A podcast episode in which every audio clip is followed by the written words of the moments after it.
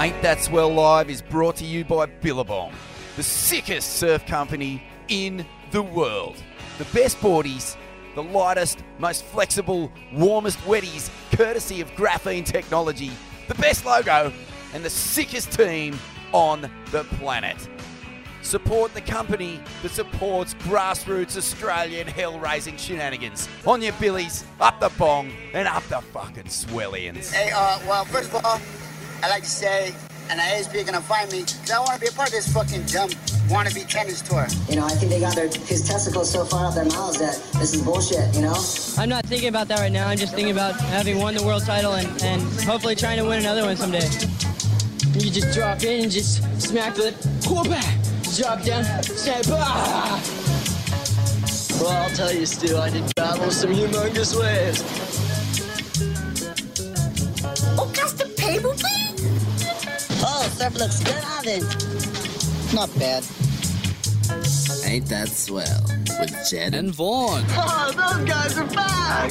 Get a haircut. Yes, shredheads, waxheads, kooks and barneys. Welcome to Ain't That Swell, the radio show dedicated to cutting fucking sick. I'm your host, the two-time Gold Cone Piece Award-winning surf journalist, Scum Valley's finest himself, the punch-drunk pikey, the sultan of psilocybin, the maestro of micro dosing. Smithy! Come on, Miami. I'm joined here as always by my loyal co-host and friend, frontman of the Goons of Doom, former editor of Surfing World magazine, Tracks magazine, Waves magazine, Vaughan, Rinsed Corn, Deadly. Free corn. Who wants it? Golden corn piece. There you go, mate. G'day, Smithy. Oh, Vaughan, oh, it's good to be back on the Gold Coast. Uh, you know, uh, just a place of cocktails and dreams, a Neverland, if there ever was one, the home of bronze dozzies and platinum showgirls. Where on a cool autumn morning, a stiff westerly windina will blow spray all over your face.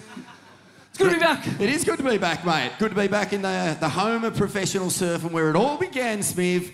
Was down there at the comp this morning, running a little bonsai thing, and uh, saw this, the goat paddle out, and a million people raced up the beach. It was like going back in time, 40 odd, 50 years. And uh, yeah, just fucking great to be back on the Goldie. It's, it's the home of competitive surf, and there's so much surf off up here. And fuck me, you guys like sharing waves. Holy shit. You dog. Oh, mate, I've never, uh, yeah. Uh, yeah, who was that, Jakey? Where are you, mate? Uh, yeah, but uh, lots to uh, lots to talk about up here, mate. But what about you, Smith? Tell us about your, uh, your your journey with the Gold Coast. Where did it begin? Well, yeah, actually, this is where my surf journalism career began. Uh, Vaughan, way back when I was but a, a young, wide eyed, innocent skinhead with titanium plates holding his jaw together and a thirst for blood if any cunt stared at me for too long. And uh, I, I was sent up here uh, to cover a, a surfboard conference included, uh, featuring one of the big labels. I'm not going to name who because, you know, they might sue us. But um, there we were, crowded into a high rise apartment, watching a, a PowerPoint presentation about stock figures and board manufacturing concepts and all kinds of other horseshit. And uh, I'll tell you, mate, I've been bored out of my brain before, but this was another fucking level. and, uh, you know, just when I was about to throw in the towel and go back to digging holes, someone pulled the blinds, light flooded into the room, pupils dilated, and uh, out came the strippers with the beers and the cocaine, and uh, yeah, it was great. You know, it ended up being a fucking ripper night. Um, what began with me bored out of my fucking skull ended with me in a spa. Uh, testing the veracity of a local stripper's bolt-ons. Um, uh-huh, uh-huh. Oh, yeah, no, they're pretty legit. Yeah, no, I don't think anyone know the difference. But um, yeah, man, just a fucking a hell joint. I love it. Uh, my career ascent continued from there. I, I threatened to knock Jordy Smith out uh, for being an arrogant cunt at a bar and demanding I buy him a round of drinks. I, uh, I slept on Dean Aegis's front doorstep in a stolen sheet after the little fucking gnome forget to, forgot to leave his spare key out. Um, and, and what I learned in that time is that this is the fucking home of Australian core surfing fucking spirit animals, mate. It, it really is, uh, you know, from MP and Bugs through to the Cooley kids, Steph, the Quote, Gilmore, that magical midget cunt and the Mad Hueys, Paul Fisher. It's an endless cavalcade of Core Lord, Cone Fiend, Hellman, Degenerate, Chew Pig. Nah, yes, man. baby. Fuck, that's a good rant, bro. Well done. Gotta love the joint, mate. Agreed. And uh, speaking of Core Lords, you know, right now the Challenger Series back in town, and we've got the all-time QE battlers on the panel tonight. Can't wait to get them out of here. But one thing I've never told you, Smithy, is that I actually was a Q grinder once myself. I grinded the Q. I put my nose on the grindstone, almost pushed it flat, getting out there and having a crack. It was uh, short-lived, I must admit, but it was at the uh, Karama's event, the Mad Huey's one star. They had a spare spot in the uh, draw, so I threw me 300 bucks at the Wazzle to join up and went in the contest. And mate, the second I pulled on that Rashi, I could feel the expectations. The expectations of my family, the expectations of my friends. Didn't have sponos, but the expectations of my country. It's a lot of pressure, mate. A lot of pressure. Paddled out, got a two, and uh, came in. Fuck, mate, I was rattled. I, I retired on the spot. So that was me. That was me. Uh, my entire QE career. But uh, I'm not joking. Like fucking watching just the struggle and the turmoil that these guys and girls go through to try and make it is pretty fucked up. And I'm not scared to say, Smithy, I went back to my hotel room, had a really good cry, mate. But thankfully, I was in Bali, so I ordered a massage, made banana cry, and I may have felt a fucking shit ton better after that. Well played, well played. Yeah. Well, Vorno, should we get our first guest out here? Let's do it. It's time for our first guest of the evening. Fighting out of West Gold Coast, this unlikely surfing superhero began his World Tour career with a bang, cracking the semis of his first World Tour event and copping a spray from Jeremy Flores in the process. So heated, his ears are still ringing. Baptisms of fire are nothing new to this surgical sleuth.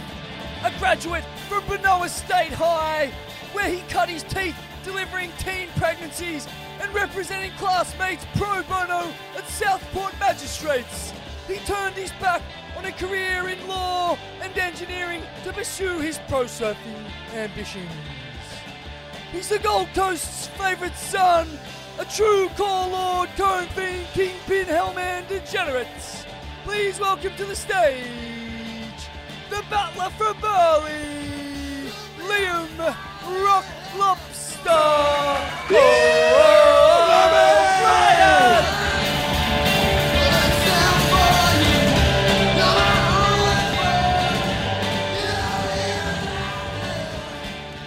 G'day, Lobby. Welcome to Ain't That Swell, mate. Thanks for having me. Pleasure. Hey, uh, how's the pin, first of all? We need to know. yeah, the pin's all right. Um, it's not what it used to be, but it's, it's getting better. It's probably 80, 90%, so it's feeling pretty good. Talk us through it. Uh, for anyone who doesn't know in the room, explain how it happened.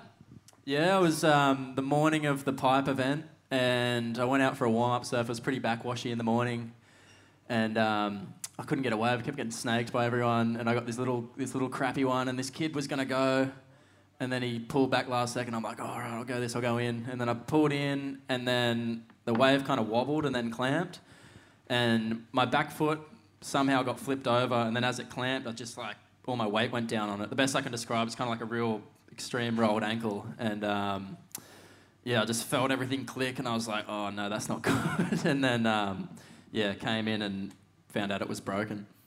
Mate, what was your reaction? What was going through your mind at that point? Um, definitely disbelief. I was just like, fuck, did that just happen? it's so weird. I just, it's not even a very intense wave or anything. So I was just, I don't know, I was just confused that I'd actually injured myself right before. I was so revved up for pipe. It was going to look like it was going to be pretty good. And um, yeah, I don't know. I was just sort of in shock. And then I went to the hospital and got all checked in and everything and went up to the room. And I was like, I'll turn it on and see what it's like. And I turned it on, it was just so good. I was like, what is that today? Are you kidding me? You're kidding me? It was fucking like 10 to 12 foot bluebird day, uh, as good a pipeline as you can fucking possibly dream up. Man, it's one of the most savage starts to a world tour career or like, yeah, just fuck that I've ever heard of or any kind of professional sport. I've never actually heard of a debut going that pear-shaped. Uh, I mean, is there any like historical precedent for this? Is that part of the, the therapy process? You kind of look on Google for some country got struck by lightning trying to sink a putt at the US Masters in 1937? Like, how do you deal with the uh, just the, the, the, the ensuing days, weeks, months? Like, talk us through the process. Um, yeah, I mean, I won't lie, it was pretty tough at the start. Um, obviously, I got stuck in Hawaii. I got operated on right away, which was really cool. But I got stuck in Hawaii for like a week, and I was just like in the car sitting around, just going, "Fuck, I want to go home so bad." Um, but I think once I got through that, like having missed those sorts of waves, I was just like, all right, that's kind of the worst of it. Now I'm just I can actually start doing stuff. Especially once I got home, I got just got in the gym as much as I could and just did all the rehab I could.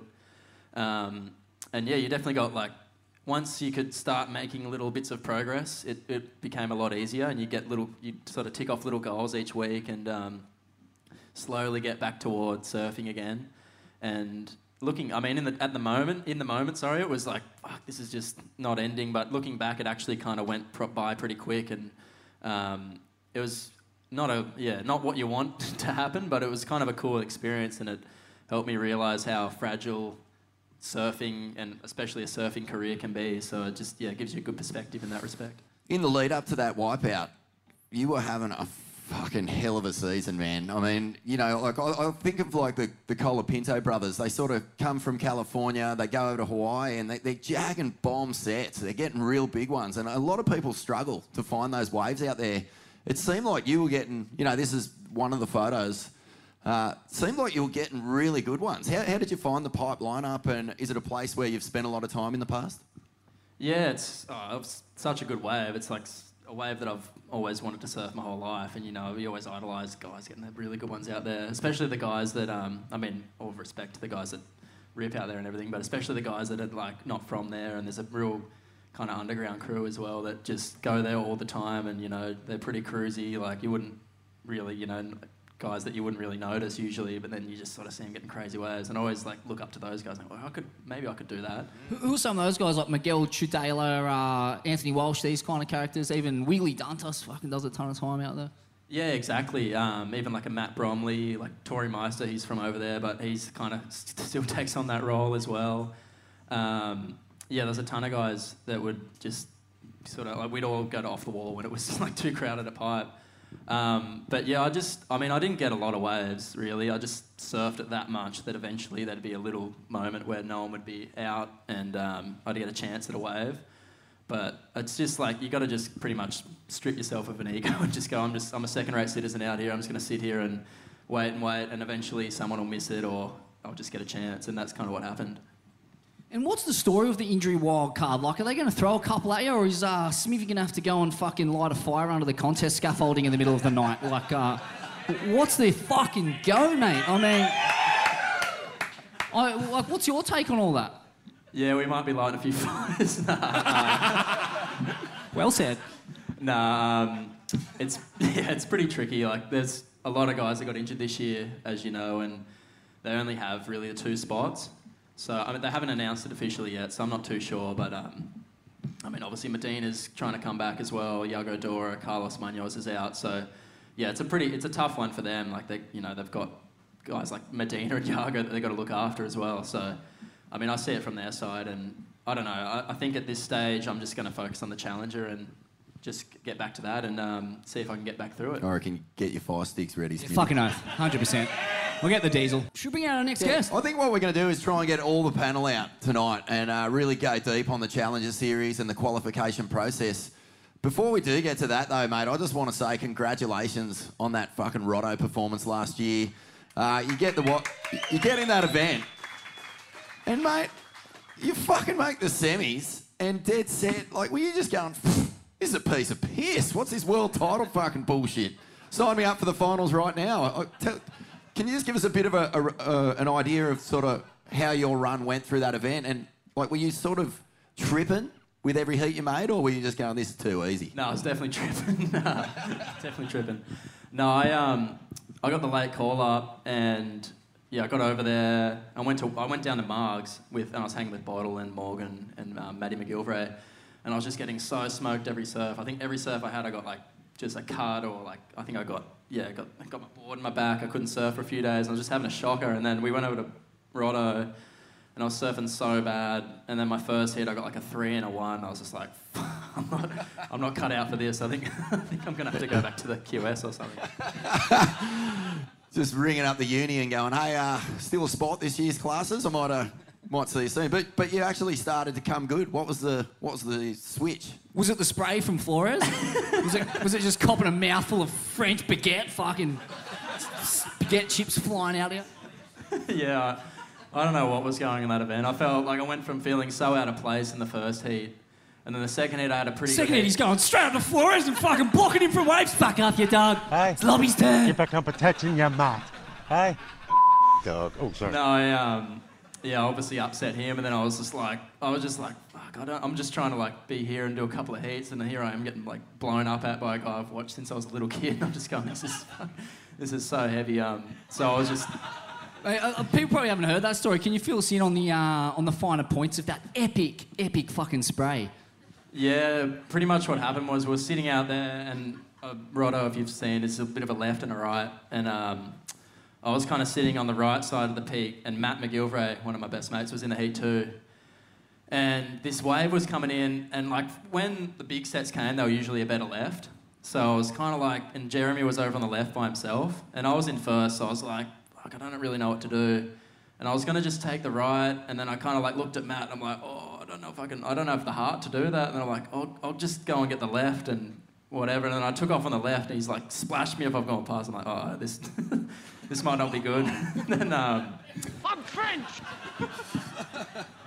but yeah, I actually thought it was going to be a good left anyway. But uh, yeah, anyway, it, looked, it was it turned out to be a shit one. it looked pretty average on my part. But um, yeah, I walked up to the compere and thought, oh, whatever. He's probably just like, that's all good. But I walk in and there's someone like yelling. But it wasn't all good, Vaughan. I'm French. There was someone yelling, and I was kind of like, like looked around, and then he's like looking at me, and I'm like, oh, you yelling at me? And he's like, yeah. And he's just like, you little fucking shit, and all this stuff. And I was like, fuck. And um, yeah, he gave me a good honest spray, and I just had to kind of cop it and walk off. really. Mate, the funniest thing was the expression on your face was exactly the same expression that my kids have when I'm giving them a spray. It's like they've glazed over, they've stopped listening, they can see my mouth going like this, and in their head they're going, fuck, I can't wait to go catch some Pokemon or something. You didn't hear a word, did you? No, I didn't know what was going on. Oh, good yarn, mate. Well, yeah, look, congratulations. I, honestly, the surfing you did in that comp screamed CT to me. I mean, obviously, you don't make the semis of one of those comps without being of that quality. And I think we're all just frothing for you to fucking smash this challenger in the nuts and get back up there, mate. But uh, let's pull out some of your, uh, your contemporaries on this challenger series. Who's up next, Smithy? And now, fighting out of Cronulla via Lennox Head via the Chiba Prefecture in Japan. Weighing in at 140 kilograms of pure grass-fed meat, protein bars, and backed up stewage. He's the captain of the earth-shattering, ground-breaking, violet crumbling All Australian Challenger Series All Stars. Now in his third tilt at World Tour Greatness, please welcome to the stage Connor O'Leary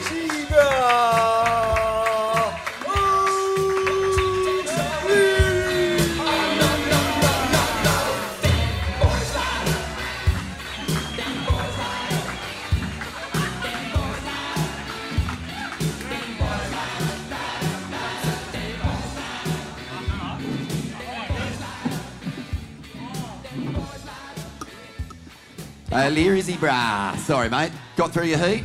Sorry, Lobby, I didn't want to bring it up with you, but got through your heat, Connor? Yeah, surprisingly, I did. How was it? Fuck, it looks like it's cooking out there. Let's pump it. I mean, it was like as fun as snapper gets.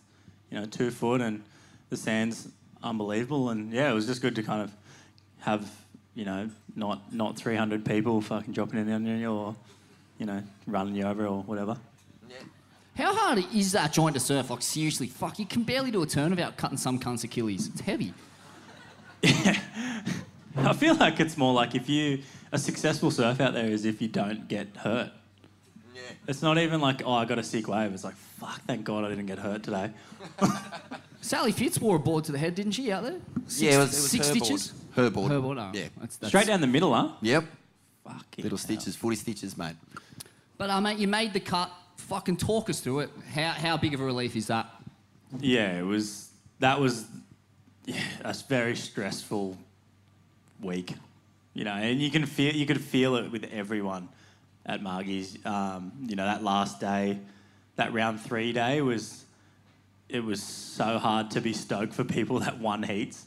Like even I was saying this to someone the other day. Um, the heat with Ethan and Leo when Ethan he surfed so good, just smashed it out of the park. But you could tell everyone at the event was like, oh, Leo's just fallen off tour kind of thing.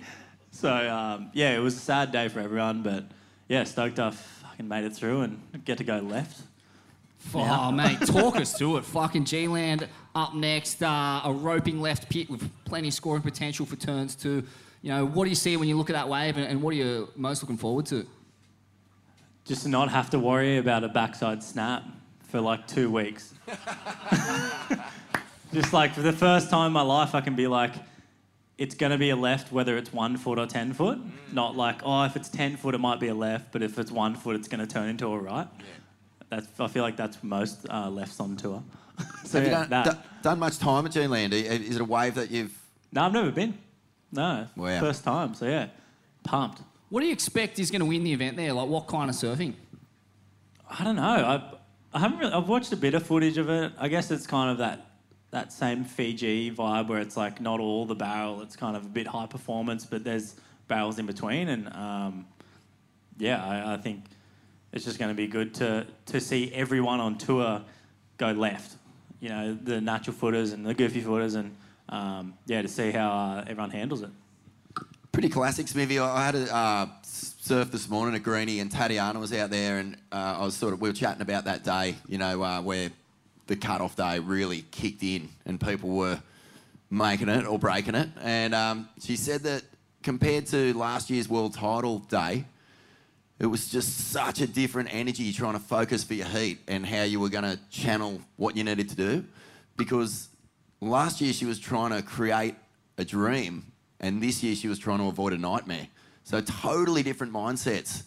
Like, can you kind of go a bit deeper on that? Like when you've got the fear of something going wrong, sort of overtaking, like reaching a lifetime goal. Like, Yeah, I guess you. How does that affect you, your performance? You end up just surfing so much more on the defensive side of your ability, and um, I mean, I, I I've never, I haven't felt that side of like, um, like, oh, you know, I'm, I'm not going to fall off because it hasn't happened to me for forever. So yeah, uh, I feel like that side of it would be exciting because it's like, you know, I've got more to prove, and I want to, you know, keep you know, improving my surfing to get to where I want to be while trying to stay on tour is like, fuck, like, you know, I'm just trying to do everything I can without making too many mistakes to just get through and scrape through. So, um, yeah, it's definitely, uh, you're way more on the defensive side. and do you think sure. that the uh, the shackles are well and truly off? I mean, you've qualified for 2023 now, so the next Yeah. the next four events and possibly WSL finals if you, if it if it goes well.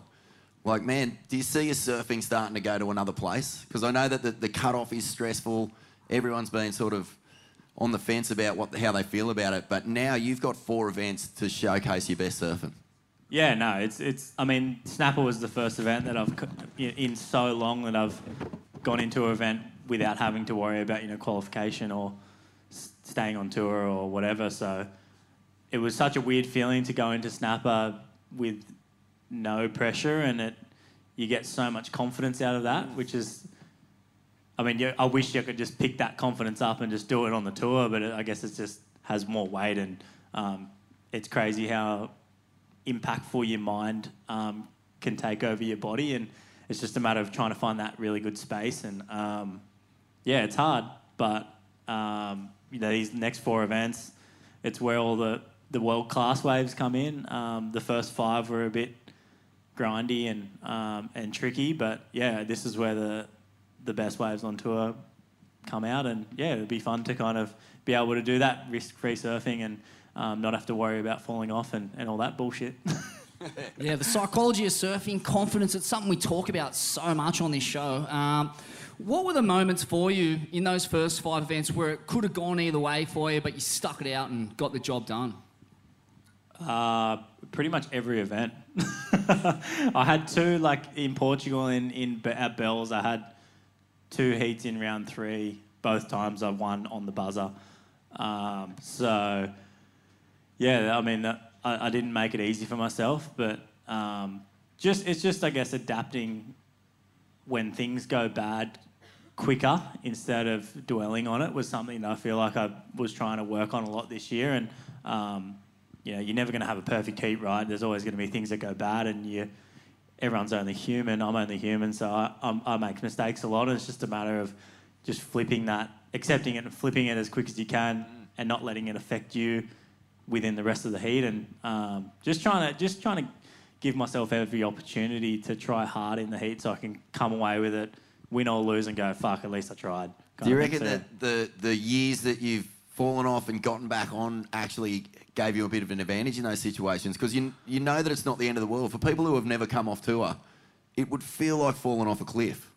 Yeah, for sure. I, I guess it comes with that, and maturity as well is is a big one. Um, yeah, it, the experience of falling off is the worst, and but you know, there's so many worse things that can happen to you, and um, it's just a matter of just accepting it, picking it up, believing in yourself that you you've got the ability, and you just got to just keep moving forward. It's kind of the only way to do it. So many worse things, like, you know, you could break your leg on the eve of making your world tour debut and not even surfing a fucking contest! Seriously. exactly. Worst case scenario. Should we get our next guest out? And now, next guest of the evening, fighting out of Evans Head, this carpenter took his hammer to the head of countless World Tour competitors on his way to a runner-up at Bells Beach. No sticker, no frills, no worries, cunt. He throws buckets of spray like bags of cement on a sweaty, cracked North Coast job site. The former starting 5'8 for the Evans Head Bombers has swapped the silks and stiff arms for meat hacks and having a red hot crack. He's built like a brick shithouse made of four acting cockatoos. Please welcome to the stage, Callum the Mutant Man-Child Yeah,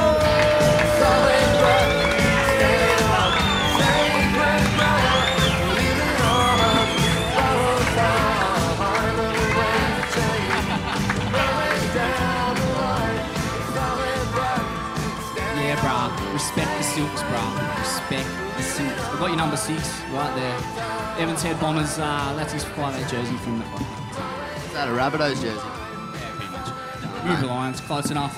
Mate, uh, you were the starting 5'8 for the Evans Head Bombers. They're a hard running, hard tackling gun of a player by all accounts. But I'm interested to know were you, were you more of a squirrel grip man, uh, an eye gouger, or did you, you did you prefer the, uh, the old fashioned stink finger, the, the hopper?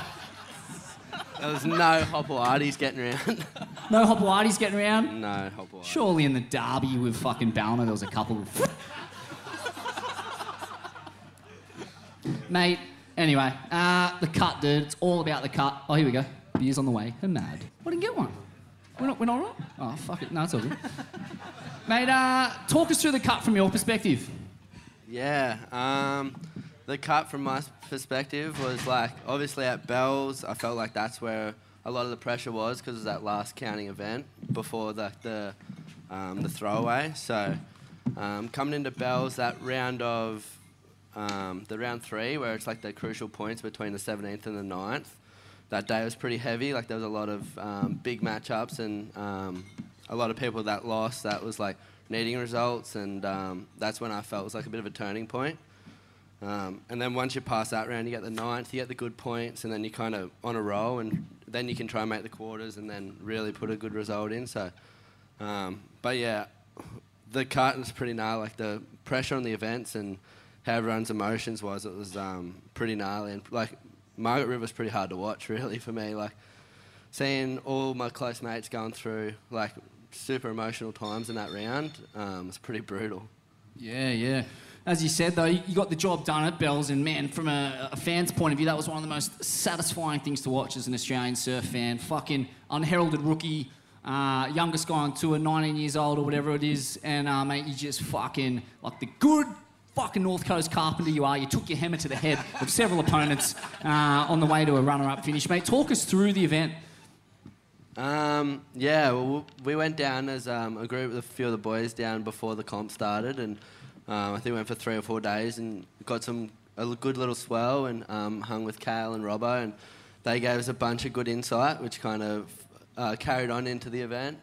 Um, and then yeah, I guess I was working with Kale through the event, which was good. It was kind of my first time working with a coach at a at an event, like a local special specialist, and um, yeah, it was. Um, the Bells event was a wave that I thought I was, like I had potential to do well at. So um, yeah, when we got down there, the waves for how bad the forecast and how much everyone was writing it off, it actually turned up, and the waves were pretty good. So um, yeah, it was good to kind of get some get some heats under the belt and yeah, get a good result. I was stoked. Mate, I, I, just your whole approach, like la- at the end of last year, what we saw Morgan do was pretty fucking skits. Like it was, I just thought, far out, a rookie in with this uh, first ever shot at a, a world title. And uh, I said to Smithy, like at the start of the year, man, we might never see that again. And all the rookies this year have really stepped up and gone ballistic. But what you did at Bells was just right there, man. Now that you've made the cut, like, are you all eyes on that WSL finals? Is that just in your brain after what you saw Morgan do? Yeah, I guess we all got a lot of inspiration from Morgs. Obviously, seeing where he come from and how possible everything is, he kind of showed us a path. And um, I think all the Aussies that kind of showed in the Challenger Series straight after how hungry everyone was and um, how much everyone backed each other. So yeah, I think now the position I'm in, I think why not have a crack and give it my best and um, yeah, fucking rip in. You're speaking my language, brother. Uh, let's let's go back 12 months ago. Uh, you know, you're sitting outside the top 10 going into the, the Tweed Coast Pro. You need a big result just to get on the Challenger Series.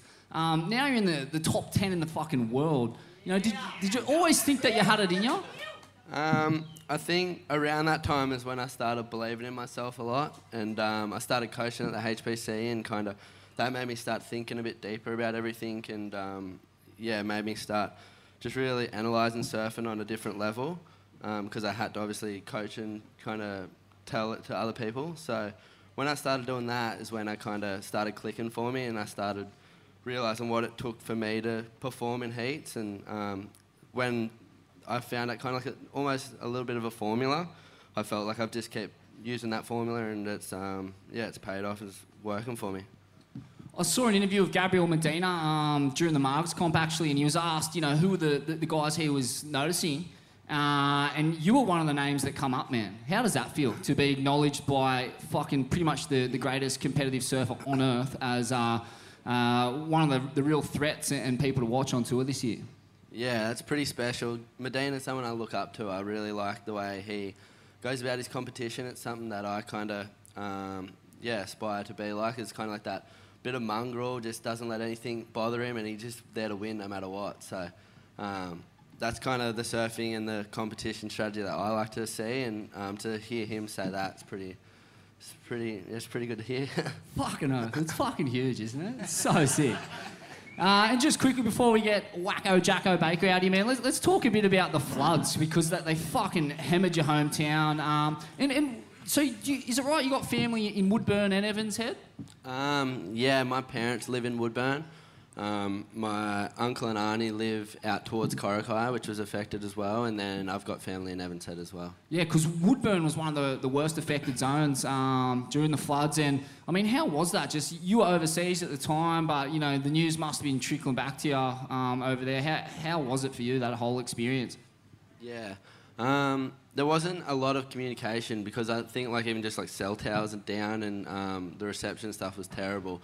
Like I was talking to um, a few of the crew back home that were trying to watch the event in Portugal and they couldn't even watch it. Like the reception was that bad. So um, I think it was a lot of like not knowing and the unknown when I was over there was kind of a bit hard to deal with and not knowing how people were and Um, the media didn't do a great job of covering it all, so I felt like a bit let down in that department in terms of like just the um, yeah the amount of attention it got. So I think for me it felt like I had like a bit of a job to do. Like I don't have a massive platform, but try and speak about it and try and get some eyeballs on the area, especially Northern Rivers felt like it was a bit left out. Um, so yeah, th- it was pretty hard, but I guess trying to do a few things now, and uh, we've got a raffle going on, so trying to raise some money for people that are doing it pretty tough still, and um, in yeah, pretty hard spot financially. And mate, like, you, you haven't got a major sponsor. You donated half your prize money to the region. Like, fucking you legend, mate. Like, it's, it's not cheap doing the tour. I mean, was that always gonna? I, I, I know that if you had the chance, you would have just been fucking neck deep in sewerage like the rest of us were, you know, digging people out of the mud. But that was as good as you could do, and, and the fact that you did it just says so much about your character and wanting to look after your community, man. And yeah, fucking, not really a question. Just wanted to say good on you, brother, because that was fucking really cool. Cheers. Thank you. And did it add any fuel to, uh, to the fire to perform, knowing the hardships everyone was going through back at home? Yeah, for sure. Like the community in Evans Head's a massive part of my story and a massive part of how I got to the CT. They helped me with the crowdfunding to get over there. So, um, yeah, I felt like seeing everyone doing it tough and a lot of people that su- supported me financially, I felt like it was only necessary that um, just to try and get. And now that I've got the fundraiser going on, try and get um, some people that have some money and win some good prizes. It's all going to a good um, place. So, yeah, hopefully just raise some money for the people doing it tough. Fucking battlers looking after battlers, Smithy. It's almost the kind of it's the shit you're built on, my friend. Tears coming out of your eyes. Look at it. If I could cry, there'd be tears coming out of my eyes. Uh, let's get our next guest on, eh? No banana cry on this stage. No, no banana cry. That's uh, that's for the green room. All right, let's get our uh, final guest up and Fighting Start ripping in. out of Merewether, Newcastle. A talent so prodigious, so endowed, so hashtag blessed. He might have just as easily landed a gig juggling Volkswagens for Cirque du Soleil. Famous for his short fuse and flaming red hair, he has been described as the second coming of the Lord of Core himself, Mick Campbell. Grittier than a saggy set of undies after a scorpion at Kaiki Shortbreak. You better believe he made the cut cut. See you in G-Land. Please welcome to the stage, Jacko, the Carnival Strongman, Baker.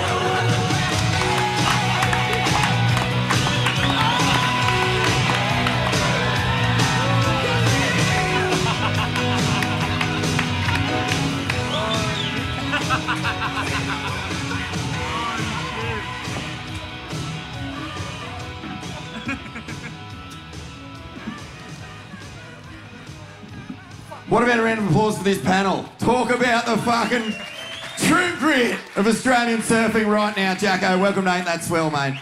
Thanks for having me, guys, and thanks for coming. Stoked to be a part of it. Brother.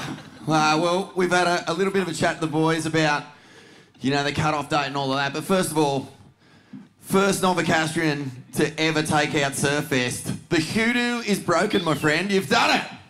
Yeah, I finally fucking did it. Someone had to do it. Um, no, it was a it was a good it was a good day. Um, myself and Ryan were both in the final, so we knew we had a 50% chance, and we spoke about it before the final. And yeah, I'm stoked one of us one of us fucking did it, and I'm stoked it was me. So yeah, it was a bloody good feeling.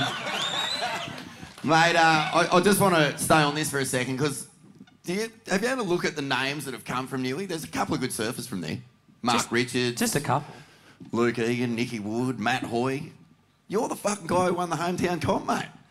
Yeah, now you say that, it didn't even really sink in when it happened, but just to hear those names and stuff's pretty fucking cool. And um, yeah, to be the one with a name on the trophy and hope that it's the start of a Novocastrian gen- generation to be able to get their names on there as well. I've heard they've scrapped the plans for the MR trophy and a uh, statue. Where they're going to put a Jacko Baker one there in stripy onesie with knee-high boots and a couple of dumbbells doing this on Main Beach.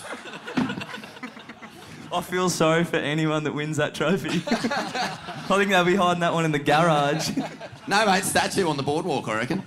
40 foot high, like the uh, Statue of Liberty. Town, people come from miles, mate, miles to check that out. Hey, uh, congratulations, Jacko. Epic start to the year, mate. Qualified, fantastic. How do you feel about that? Yeah, um, I keep doing it to myself. I um, keep coming up one heat short of just getting the job done and having either a week of wait or um, yeah, a day of stress. And yeah, it all worked out. So I'm pretty pretty stoked that, that it all worked out and went my way. And like we've spoken to the boys about how inspirational Morgie's run was last year, you know, to qualify to do what he did. But I think for you in particular, it must have fucking stung a bit. The Grommy from Newey. I mean, I know you're stoked for him, but he said he'd never even beat you once in a club comp. Yeah, I think the first time he beat me was the year he qualified, and it was the COVID year, and he waxed me in the Ray Richard man on man, and I was so off it. I was like, he's just beat me to qualify. I had like, what am I now, 25. I was on the QS from like 17. He's rocked up two years in and absolutely waxed everyone. I was like, fuck this. but um, nah, looking back at it, I think he really, really fired me up, saying we're good friends. Um, it's a healthy rivalry, and yeah, I mean, I got to join him and Ryan at the start of this year, and it was a dream come true. So I feel like if he didn't do that, I probably, yeah, might still be grinding away. So I'm stoked to be a part of it. Mate, yeah, fucking oath. Give it up. Give it up for the Jacko. Mate, it's been a wild journey. Uh, talk us through some of the, the craziest moments in your, your rookie season so far. I mean, the pipe comp's got to be right up there. Yeah, that pipe one. Um, I was shitting myself. Um, not gonna lie. Um, but yeah, that first wave was pretty memorable. Um, didn't come out, but I'll probably still say it was the best wave I've ever caught.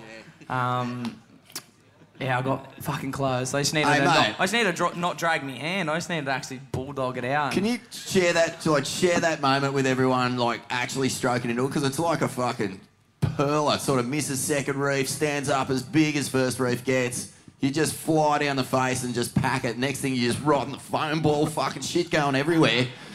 Mate, I mean, you're a pretty red fella. Your face looked pretty fucking beetroot about halfway through that thing. Yeah, I was. I think I come off the bottom. I was surprised I even made the drop. um, yeah, funny enough, all the free surfs I'd had no waves, no real good ones, and Kekoa Bacalso was lucky, luckily in my corner and kind of fired me up. He's like, "This is what you've worked for. Don't go out there and be a pussy. Have a good crack," because he knew that I was being a pussy in the free surf. So, um, funny enough, that was probably the biggest wave I'd ever taken off a pipe.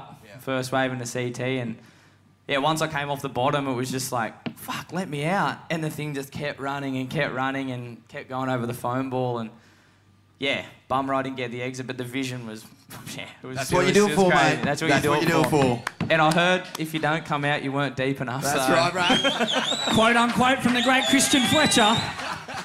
Hey, uh, Cal, I just, I, like that day, I'm far out, I feel like we've just brought Lobby on to torture him, but that day was uh, unbelievable. Tell us about, you know, some of the waves you caught that day, obviously getting a paddle out in, in fucking probably the most mesmerising pipe comp of all time and, and just your experience and, and your best waves out there. Because Ross Williams was actually going, mate, this kid is fucking packing it. Didn't say fuck, because, you know.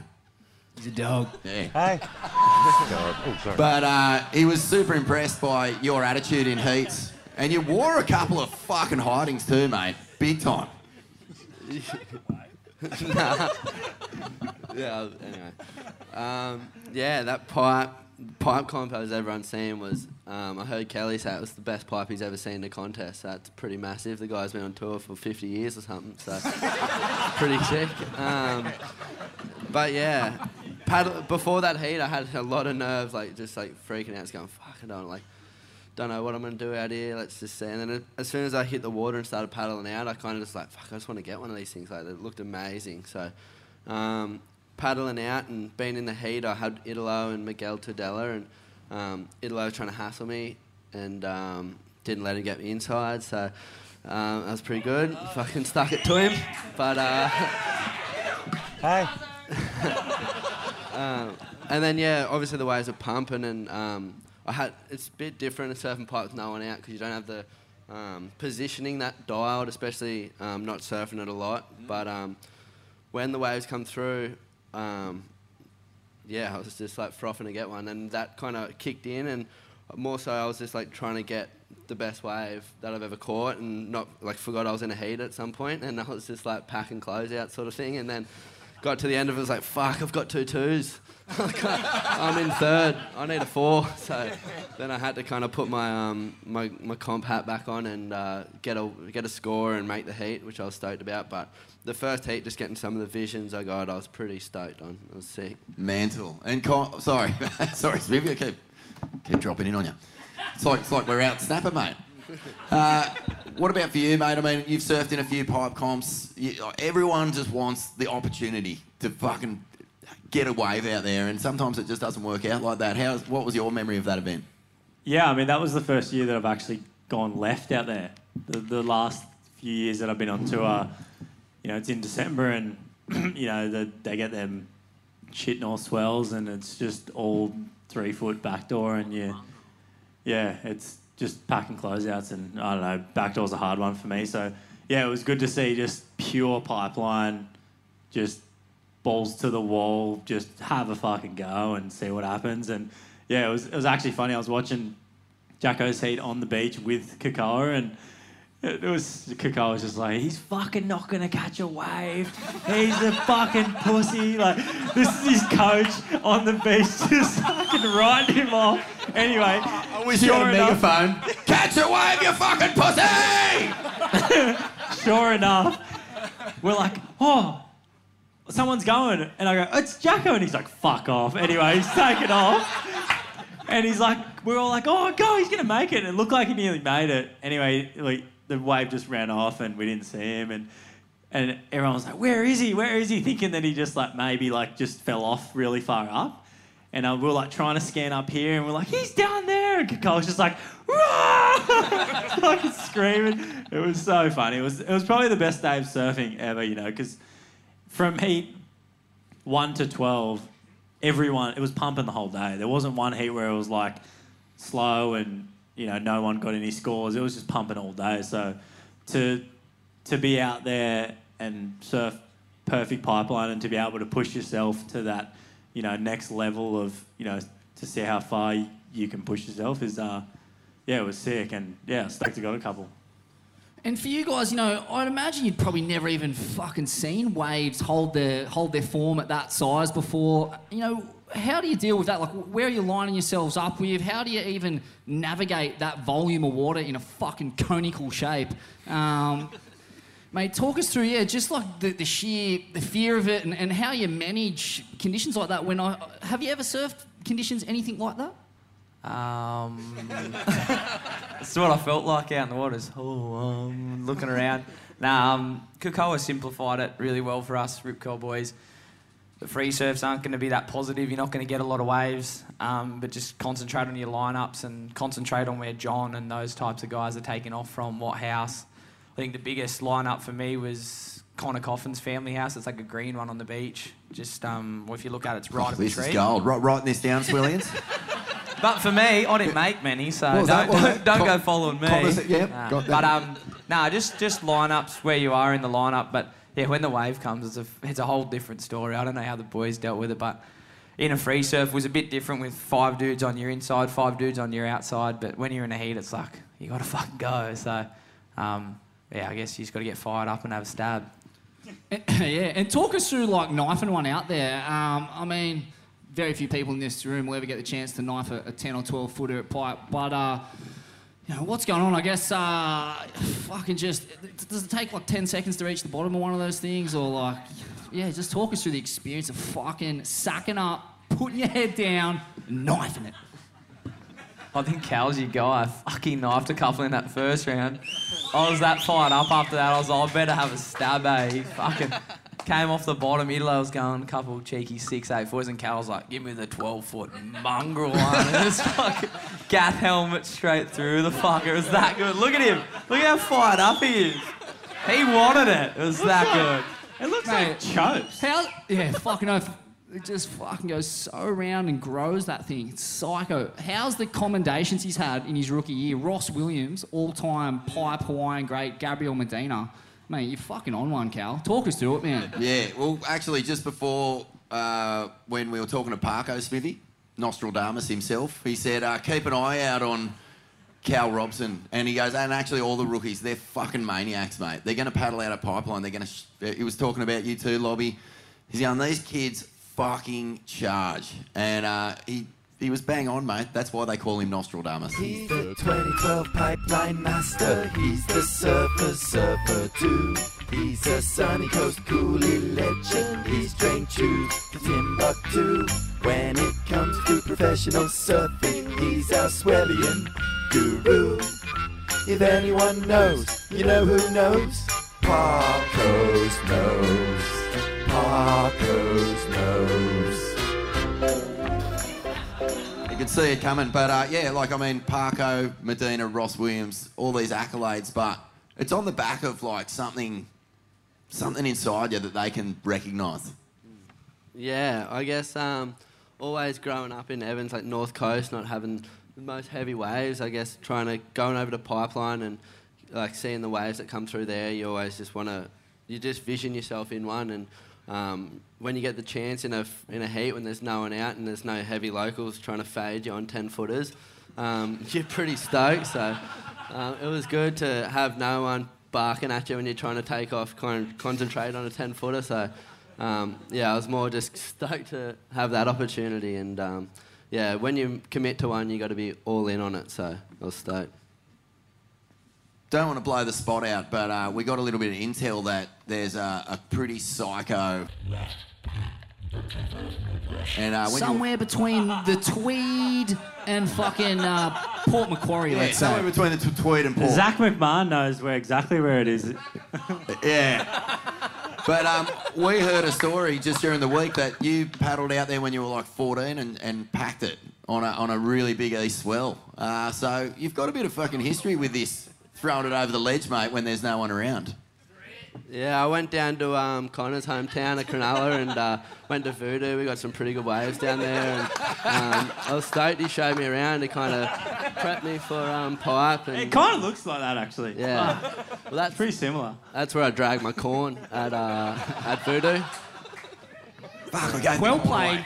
Well played. I'll, pa- I'll, ba- I'll pay that. Hey, uh, just on one other thing that, that mention that you, you did say about you know having crew sort of like putting pressure on you, especially the, the big dogs on tour, but none of you guys have backed down at all. It's been a real earmark of, of this rookie class, I think, Spivvy. Like just you know uh, uh, the Jordy Smith incident with you, Jacko. It's like you're paddling out, going fucking you. Fuck this I cunt. owe you That's nothing, mate. In their head, you know. I owe you nothing. And, uh, you know, like, where's that come from? Is it just come from playing rugby league when you're a grommet, and just creasing any cunt who came near?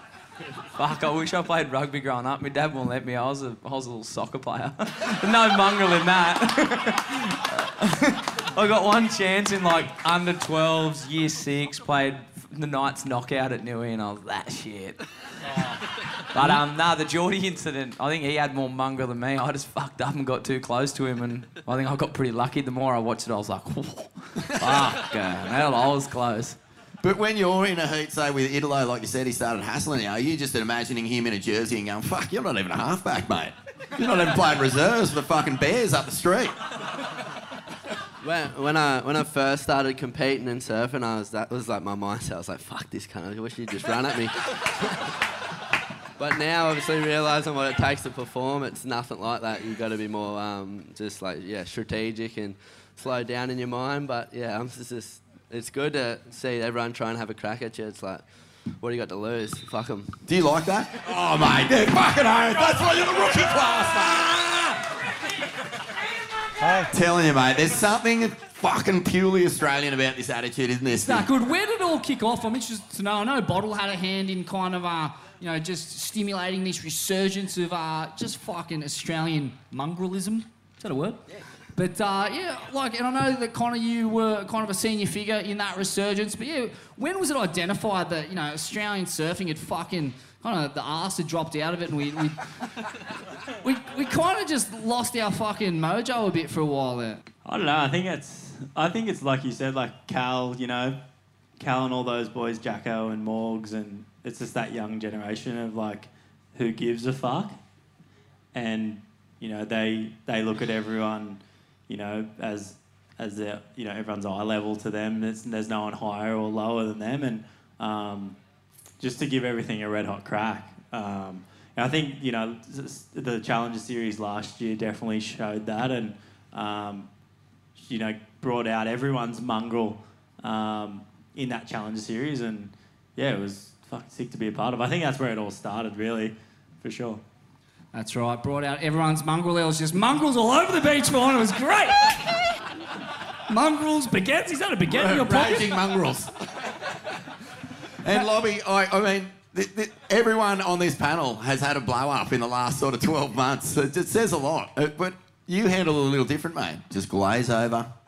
Just revenge served cold, eh? That's what. That's who you are. Don't worry, mate. Scream away. Blah blah blah blah. Fucking get you next year, cunt. No, I'm, I'm not huge on the conflict, but um, I just, I don't know, I just like giving your best, and I mean, if at the end of the day, it's just it's a surfing home, but it's not the end of the world, so like it's yeah, not worth. but you did grow up at Burleigh, mate. So we know you. We know you can put them up. Watching that make or break series, uh, it really kind of impressed upon me how tight the Brazilians are, but also just how much they depend on each other. Like, you know, you guys, you're away on tour for so long. People often say, oh, it's the dream tour, it's the dream job, but fuck, there's some sacrifice that comes with it, man. Being away from your loved ones, um, traveling, transit, all that shit's just, it, it's fucking destabilizing, uh, to put it mildly. Um, you know, uh, do you guys depend on each other as much as the Brazilians? Like, have you taken notes from their book? I mean, it's it's something that we all need. It's just some fucking some brotherhood when you're away, isn't it?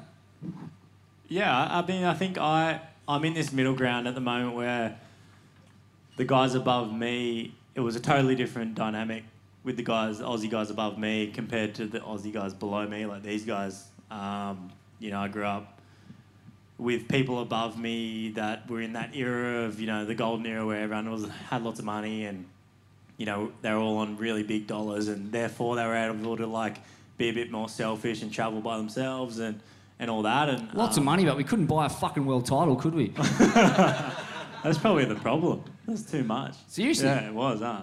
Um, but yeah, I think we're, you know, myself, Wade Carmichael, Cooper is here. Um, you know, us boys were in that middle ground of, there was when the surfing industry was going pretty shit. And um, yeah, to be able to, to kind of see the two dynamics with now, you know, we're in the situation where we're like the old guys and fucking in France, we were having a beer and myself, Wade, and Cooper were like, fuck. I would have never have thought to be that old guy on the QS, but fuck, now we're those old guys. Like, these guys are like 20, 21, 22, like, all like young little grasshoppers, and we're just fucking these, we're those old guys. And we just like, all had a moment, we're like, holy shit. But yeah, to be able to feed off the energy of those boys and that mongrel attitude was, yeah, it was sick. And I mean, uh, if we didn't have it last year, there wouldn't be uh, as much of success as what we had. So yeah, it was sick. And these guys are coming up, you know, barely sponsored. They're coming out of working day jobs. Uh, you know, th- there's an element of grit and determination that, that comes with that. Um, were you feeling that?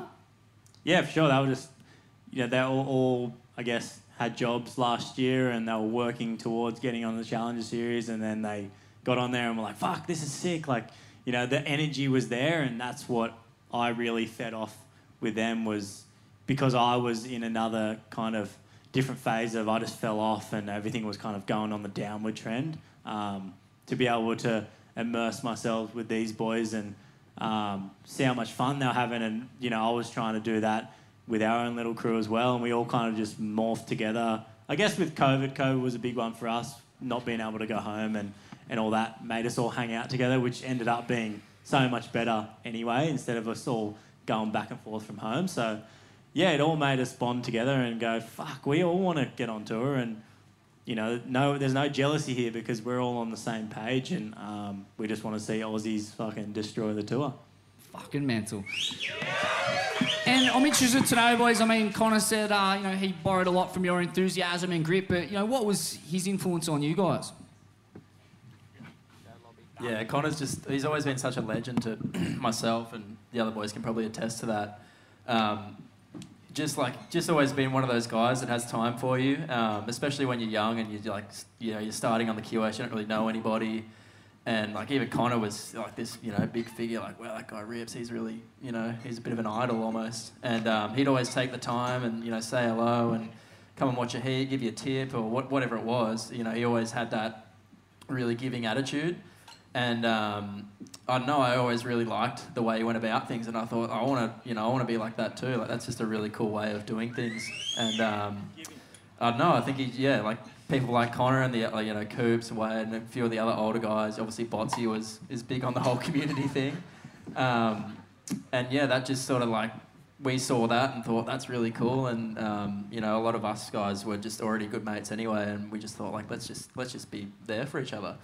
I wouldn't mind just getting uh, a take from each of you on this because the Challenger Series last year it was a slow start, and uh, as that camaraderie built and and the team atmosphere grew, you guys all started to perform really well. I just want to know, was there a heat or a moment where that camaraderie made a big difference and sort of pushed you to surf above yourself, or maybe even believe that you were going to do it, you were going to do it for someone, uh, not just for yourself, but something bigger than yourself? Go on, Jacko, because I know uh, Portugal was a big one for you. Um, yeah, I think just that whole Por- Portugal contest, um, everyone had their own individual results, and a lot of us, well, some of us were coming off tough results at US Open, and it was a big one for myself, and just the way we all stuck together and watched everyone's heats, even just the boys going down there to watch the women's heats. Like I think we would never have done that before, but being on the road for three and a half, three months, three and a half months away from your family, um, girlfriends, whatever, partners. Um, it's a tough trot, so we all got around each other, and I think just that support of having people cheer you on as you're running down and cheer you on as you come in, and we had a ring of fire after I got second to Zeke, and that was probably a big moment for me where I was like, "Fuck, this is so cool!" Like we were so fired up, and I was kind of a bit embarrassed because I, I hadn't won, and we were doing this big Aussie thing on the beach, but I think that kind of kind of shaped what was happening into the next event. We did it for India and Connor at France, and I hope that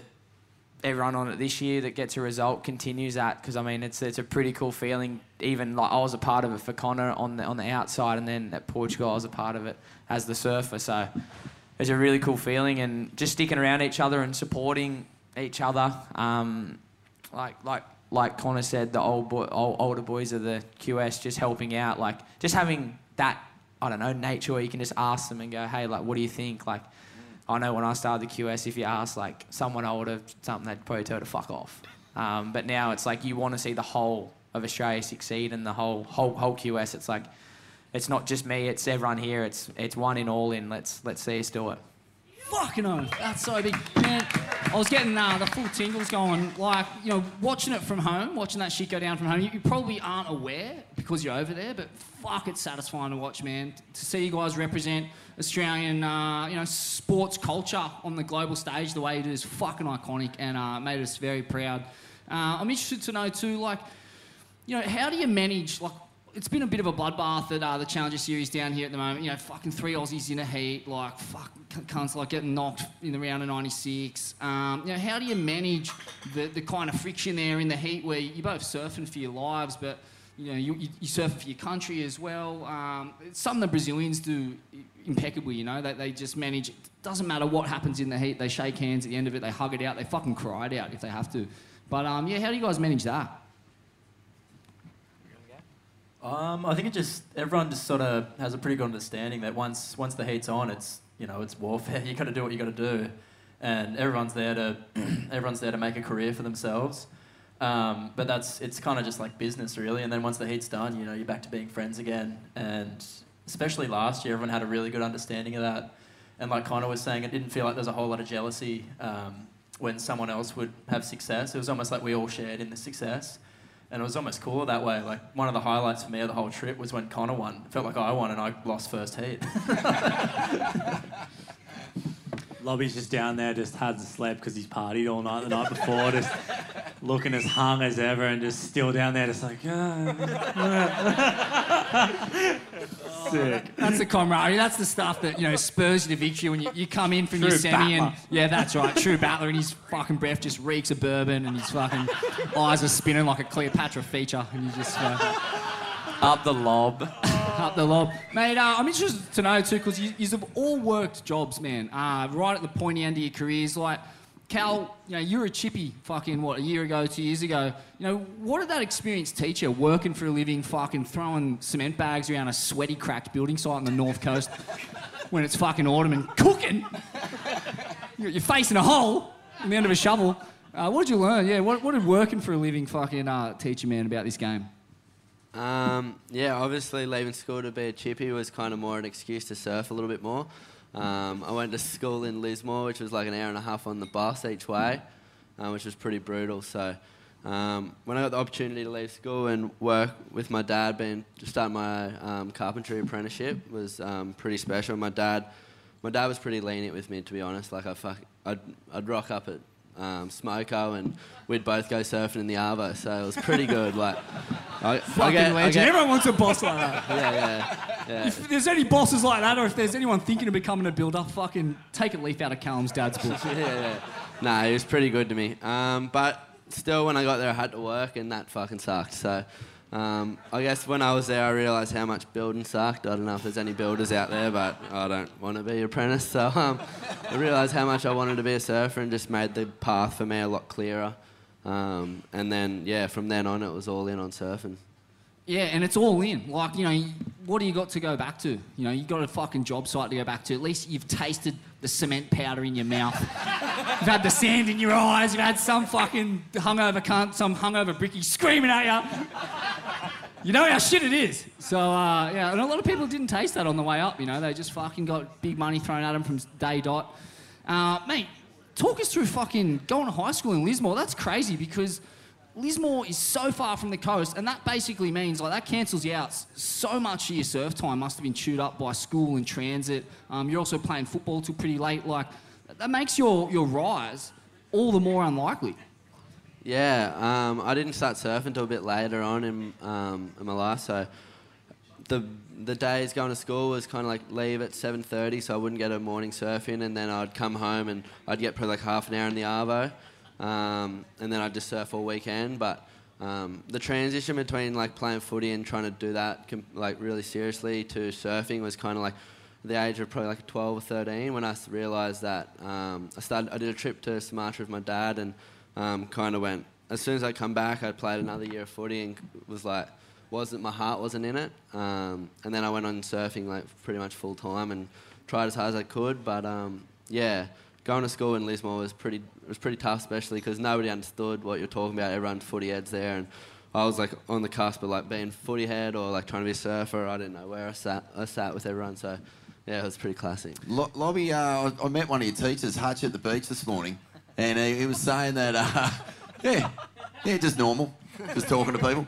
But he was saying that uh, in your crew at school, you didn't even really hang with the surf mob, and when you'd go away for surf comps, they were like, "Where's Liam gone?" They didn't even know that you were a fucking surfer. Is that true? Yeah, well, I went to school in Benowa, which is pretty far from the beach as well. There weren't a whole lot of surfers up there, but It's the, the teen pregnancy capital of Australia, isn't it? Geez, a lot of curly-haired kids running around in Burleigh too. Not much to do out there, eh? Lobby? Hey, mate. Yeah, it's a strange place. But yeah, so like pretty classic that you, you, you've got this uh, surf life, but then when you're at school, you your mates don't even know that you're sort of this prodigy, this this kid who's who's got a whole other life going on. Oh, it definitely wasn't a prodigy. a few fourth places in the pro No, um, I um, yeah, none of them really surfed or cared about surfing, so I wasn't like going to go around and go, oh yeah, I'm, surfing and all this. They, they didn't really give a shit. So yeah, I'd just go to school, hang out with them. It was kind of cool. Like they they had their own interests, and I'd be able to like kind of escape from the surf world a bit, and then tap in when I wanted to.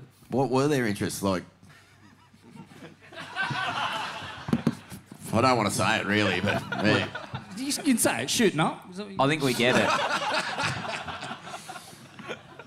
Jacko, what about you, mate? I mean, uh, you were a postie for a while, were you?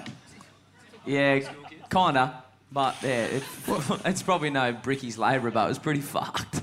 Yeah. Well, what, what, what, what's the life of a postie? Give give us a run through your day when you were doing that job. Postman Jack, Postman Jack, Um, Postman Jack and his black and white cards. I would drive up to Beresfield, which is out west of Newcastle.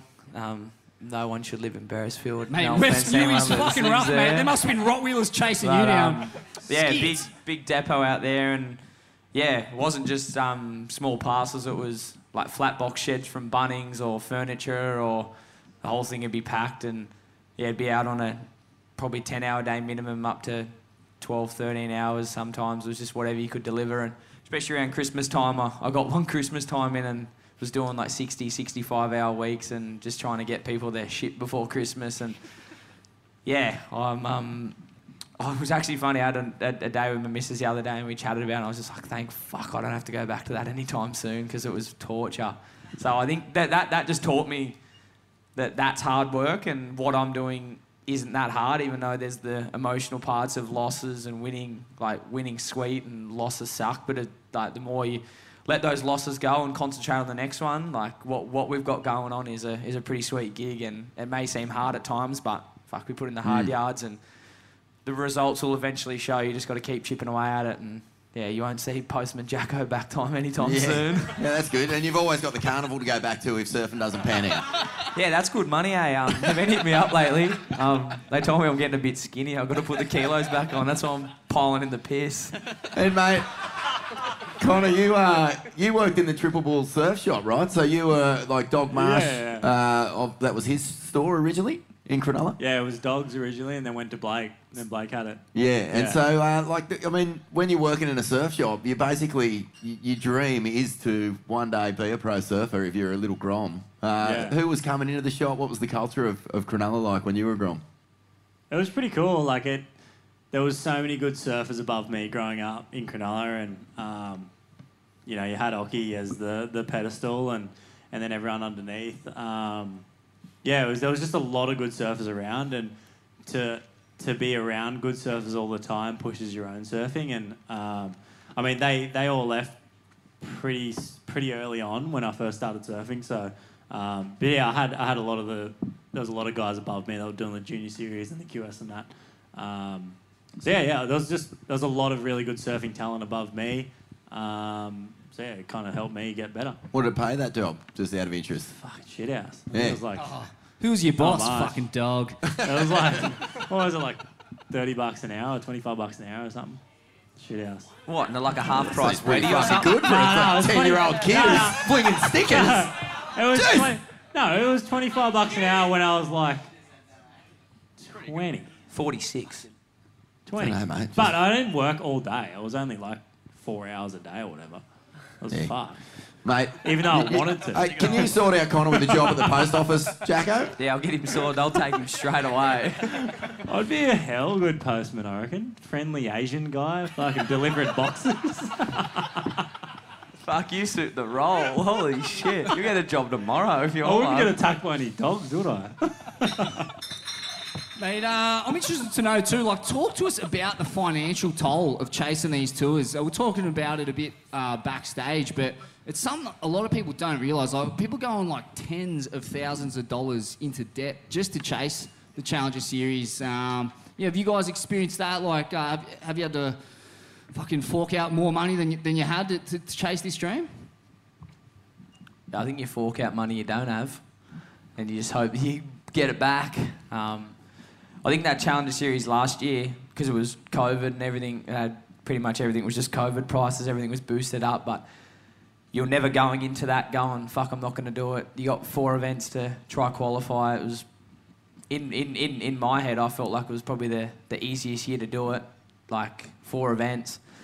Um, you don't you don't drop a result, and if you probably make a final or a couple finals, you're probably going to be good. So it was just about sacrificing that and crossing the bridge at the end if you you're in debt or not. So, but I feel like now that there's all these different events and there's all these great locations, but I mean there's not not a whole lot of money out there, and there's eight events in all different continents, so it's just going to be tricky. And I'm glad that I don't have to deal with it. That's for sure. Can we put a number on it? Like, what sort? What are the kind of dollars we're talking about here? I think this year you'd probably look at maybe 40 to 50 grand to do eight, or probably. Probably with just all the places you're going to. And I mean, the thing is that I learnt last year is you don't want to go too cheap because you want to be comfortable and especially with accommodation, you want to feel comfortable where you are and have an area to warm up and do stuff like that. So it's uh, it's about investing into your future, and if you're going to do it right, you may as well may as well do it that way. I, I couldn't believe in that make or break that Matt McGillivray was sleeping in the back of his car in his first year on the CT. That's like fucking loony. That, that's like travelling with Lobby. Yeah. Try, tries to put you in the backpack. Yeah, if you travel with Lob, you'll go a bit differently. He's like, any any rental cars we can sleep in? like, come on, mate. Shit, that comes a bit too expensive. You ain't gonna get anywhere cheaper. Five of us in a fucking Chevy Tahoe out the back. Just rolling out of his wicked camper van, straight in the round one heat of the CT. Uh, Toyota Corolla for two. Uh, any any juicies in Europe? Hey, uh, I wouldn't mind knowing, like, now that you're on the CT, uh, I, I heard Jack Robbo say this, you know, uh, what, even just at the start of this, year, you know, learning to feel how to belong. Like, not just that you've made it, but feeling like you deserve to be there and that sort of thing. Have you guys reached that place yet? And I guess, like, you know, belief is such a big part of success, but to believe that you're there and you deserve to be there is really the first step of, of having those consistent results. Jacko, start with you, mate. Like, uh, do you feel like this is a place where you should be and that you deserve to be? Um, yeah, definitely took a took a couple of events or a couple of heats.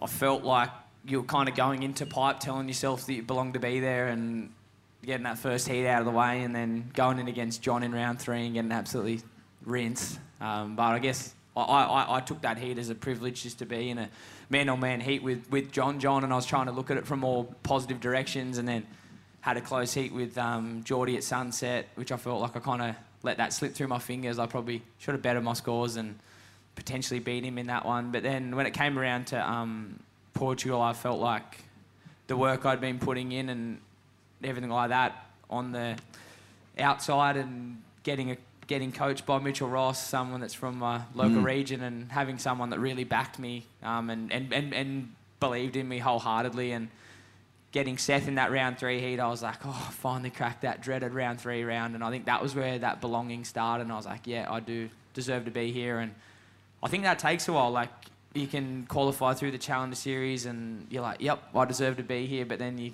go into Pipe and Sunset as the mo- like as the lowest seed and you're coming up against the, the highest guy. So it's hard to find that belonging. And I feel like I'm still finding it now, um, going into G-Land, but I'm privileged to be a part of the back end of the year and I'm excited just to see where it takes me and where I find myself. Yeah. What's what's the been sort of like a surprise for you? You know, everyone has uh, a different attitude and a different personality in heats. We've heard heaps of stories on this podcast over the years about the way that Kelly behaves in a heat.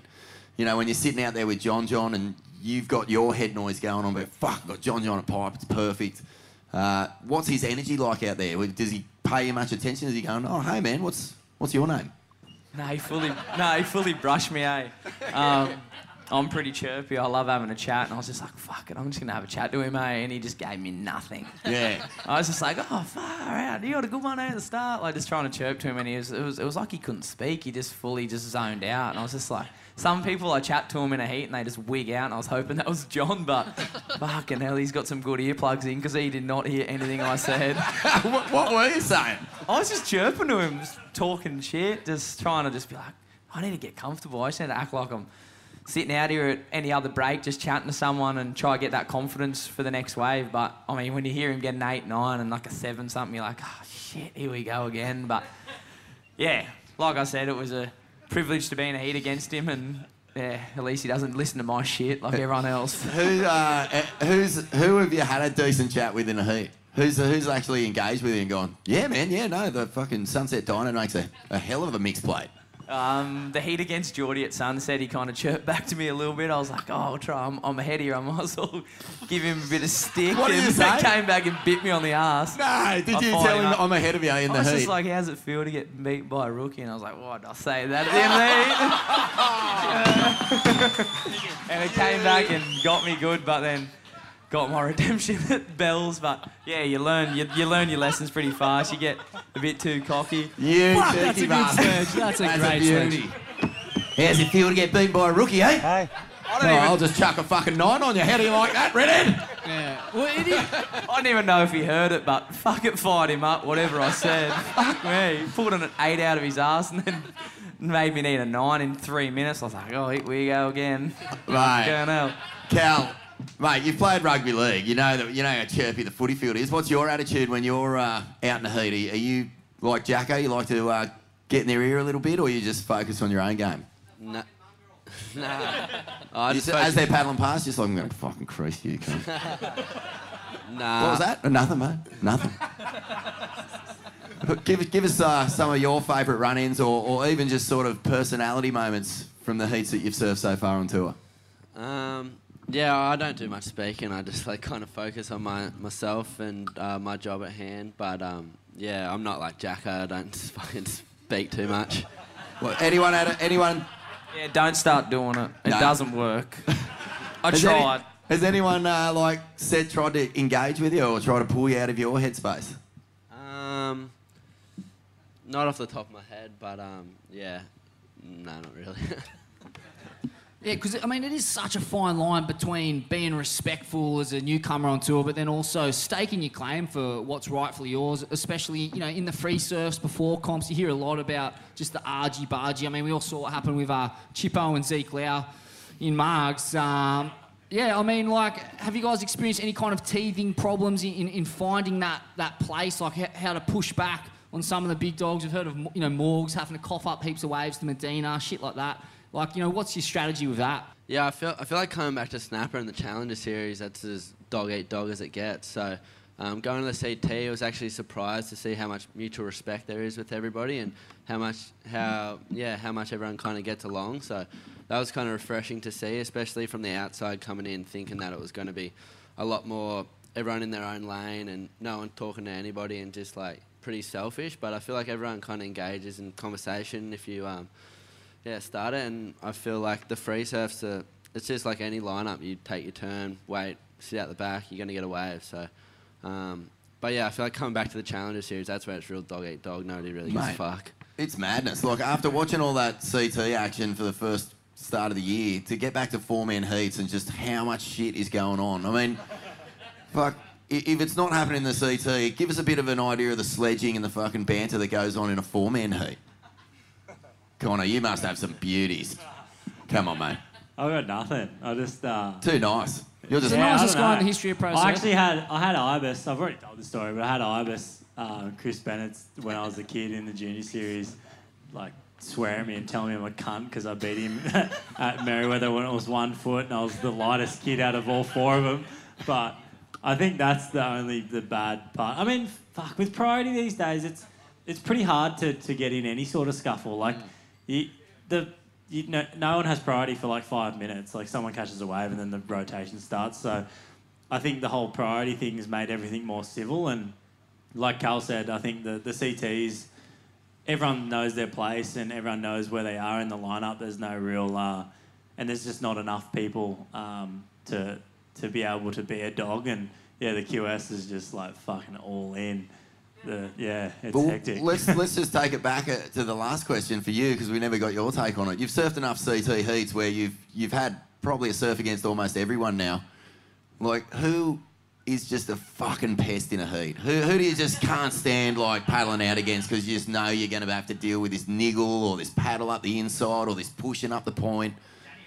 Apart from uh, yeah, Jaddy's pretty sweet actually. I was going to say apart from Fuck, Jacko. I'm trying to think of who is the worst.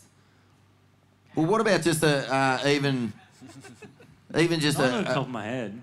Have you got like a miscommunication or a, an, an, an episode where you were going, like, you know, where your personality clashed with someone who was just on a, Nah, in I'm their a pretty nice world? guy, so I don't really clash with too many people. Fuck, mate, you are a nice guy.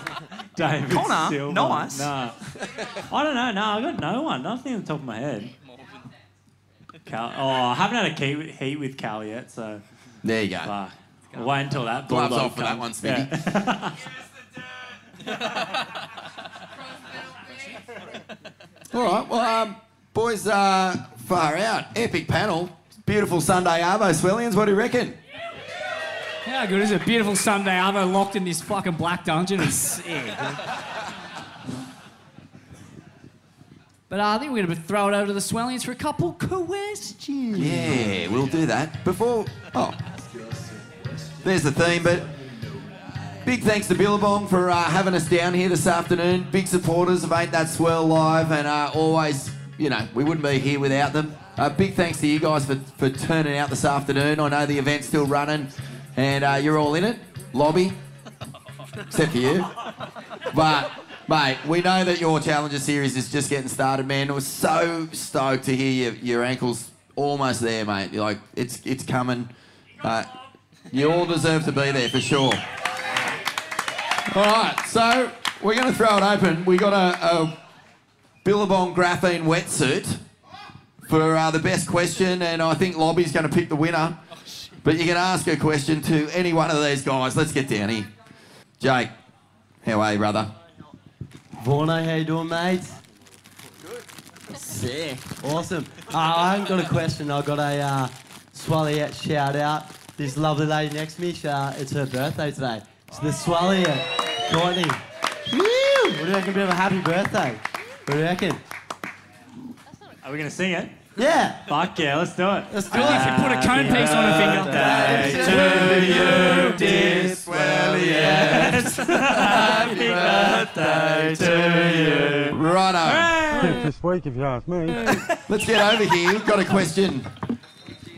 Oh, Nixie, how are you, brother? Good to see you. Sorted out, if you need air conditioning on the Goldie, Nixie's your man, sorted out Smithy. And uh, Smithy's dog is at home sitting in a really chilled lounge room right now. How you going, mate? My one's, I've only got one question, but first of all, I just wanted to say, uh, Jacko, um, I'm pretty sure I remember at the first ever Swellian show, Hoyo and my best mate Pezza, you might know the names. I'm pretty sure they brought up your name, so ever since then I've been following you. Kalen, not having a whinge, but I actually did get flooded twice in that one month, so I would like to donate 100% to whatever your um, your website is, and I'd like everyone else to donate as well. Um, lobby, lobby. I'm at Burleigh Point every morning, parked in my diverse car, and I see Lobby on his little ankle. I see Lobby every morning. I'm there at quarter to six. I see Lobby on his little ankle um, wobble thing, and I've just come off 12 months out of the water from a knee op as well. I see Lobby doing his little ankle wobble bloody board that he's on in the dark. So fully committed. And the la- and my actual question is for Connor. And um, yeah, I'm with a couple of boys here. We're from the Stanwell Park originally um, to Cronulla area. Fuck yeah. Love so, Stanny. Connor, what my punters club wants to know. Yeah. Are we chucking a 50 or a 100 on you for G-Land? Fucking 100 all day, Fucking chuck chucking 1,000 on him. Easy. Mate. That was unbelievable. Cone pieces everywhere. That was the greatest lead-in of all time. Mate. Give him the wetsuit already. That's unbelievable. Hey. Dog. Oh, sorry. Over here, name and question. Uh, my name's Tom, and my question is for Liam because he's the most local in the area. Uh, if you could combine two surfers, male and female, from the tour to make the ultimate surfer, who would they be? Oh, a loaded question.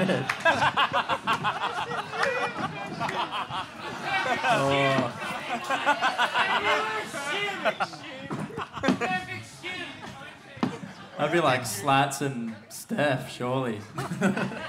wow. Slater and Steph, eh? That's heavy, Lob. Yeah, you got an opinion on this, Jacko? Poor chick's gonna be bald or whatever it is. That's heavy. What would you go, Bakesy? Uh, what would I go? I know someone with hair. John John. Steph. Just keep the hair there. Hey. Uh, yeah, this is for Connor. Yes. Yeah. We got the Swellian Army down here, bro.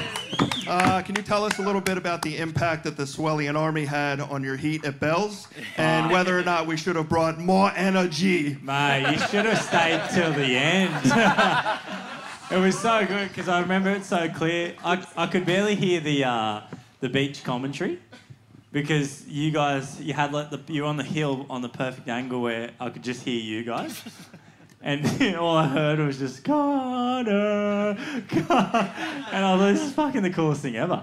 No, it was sick. It had a huge impact. It fired me up, and um, yeah, it was fucking sick. Hey, uh, we're doing the Swellian Army for the finals day of the Challenger Series. If you want to come down and join the screaming, it's gonna be fucking. It's gonna be loud. Hope you get the lot, you dog. My name's Dean, and I've got a question for Lob. Now, if you were in a boxing match with uh, the Angry Frenchman, please tell. I need to know. Would you back yourself in? Would you Would you beat Flores in a boxing match? I'd back myself in, but I'd get flattened probably. Uh, I reckon Lob's underground. I reckon Nah, he can fight. He's got the arm arm length. He can though. fight. I've seen it. He's the nicest guy, but he's got the biggest mongrel in him when he gets fired up. I was just gonna say. I was gonna back you to the to the cows come home, Lob. I'll give it a crack. Let's but go. I'll, I'll probably get knocked. Out. You out. give it a crack and he'll fire up. He'd knock him out and then call the call the ambulance to go pick him up. Get back on protection, you mutt. Lobby's dad. Oh no. Is it? G'day, mate. Anonymous, righto. So, boys, last year's Challenger Series, what goes on tour stays on tour. I want to hear a story about what you boys might have got up to that uh, you wouldn't tell your parents. Hey.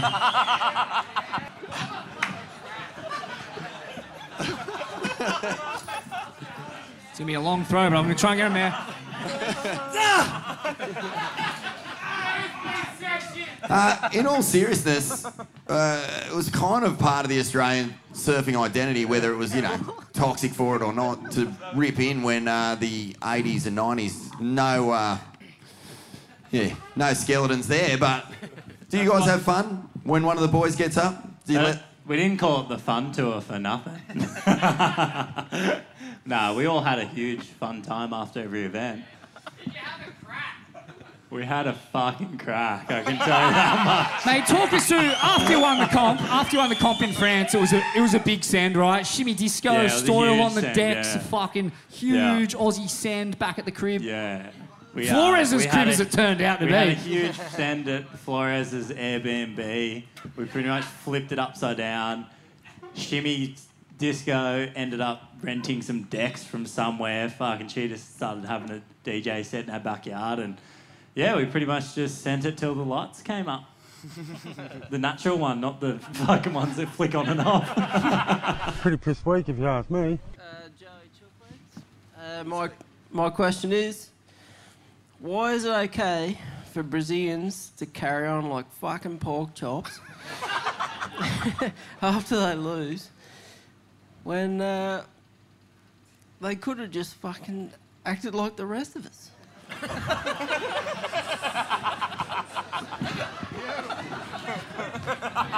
Oh, is that a comment or a question? I got no explanation for that one. Hey. I'm Corey. Uh, to the boys up the front, when you um, make the big leagues, does it carry a bit of weight once you get the jersey with the Aussie flag on the sleeve? Oh, good question. Fucking oath. It's that good.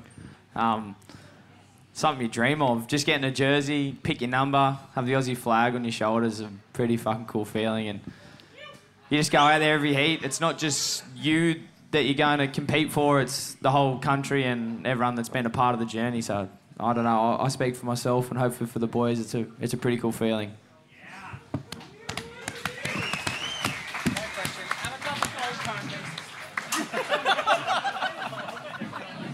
Mate, Smithy, I've, I've been hitting the nose by three of those cones so far. Hey. G'day, uh, name's Sean. Got a question for Lobby. What the fuck is a quark, mate? Oh, science question. This will be fun. It's the subatomic particle. And Makes what's up that? A, uh, an atom. And what's that, sorry? Google it. Hey, Lobby, uh, in all seriousness, are you a mathematics genius? Is that what we've heard? No, definitely not. he does he does a Rubik's cube before his heat. That- That's his mental prep. No, I don't know how all these rumours have circulated. It's, it's, it's untrue. Hey. I got one for Smitty, but he's not here. Oh. Smitty. All right, well, we'll move on. Hey. Devex, Lobby, who, what's the best club in the world? Burleigh, 4220. Too easy. Oh wow. Hey. So, um, Wow. Diego, I want to make a question to Lobby. Lobby, last year we were at the surf comp in Burleigh, and uh, it was your birthday. We were at the PAV, and we're getting loose. We're cutting shapers on the dance floor. and then on the next day, you got a call up to go to Hotness Island. You got a wild card, and you had to surf the comp, and you did really well. How did that feel after that big night? Oh, the What a scoop! Have a couple golden background story. What a scoop! Yeah, Renato actually called me while we were at the pub, and I, don't, I didn't answer. I was lucky I got the call up. Dog. Oh, sorry. Uh, Smitty, every live ATS, you got a hat on or a hoodie on. Just once, we just want to see your how red your eyes are. oh, that's a beauty. I will take that as a comment. Uh, I mean, if you want to see how red they are, come out the back later and we'll. Uh, All right, folks, that's it. Ladies and gentlemen, Jacko, Cal, Lobby, Connor, Smithy. He's not surfing, but it's going to be good.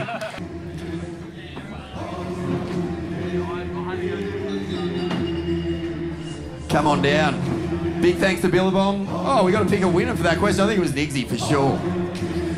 Yeah. Home. Home run.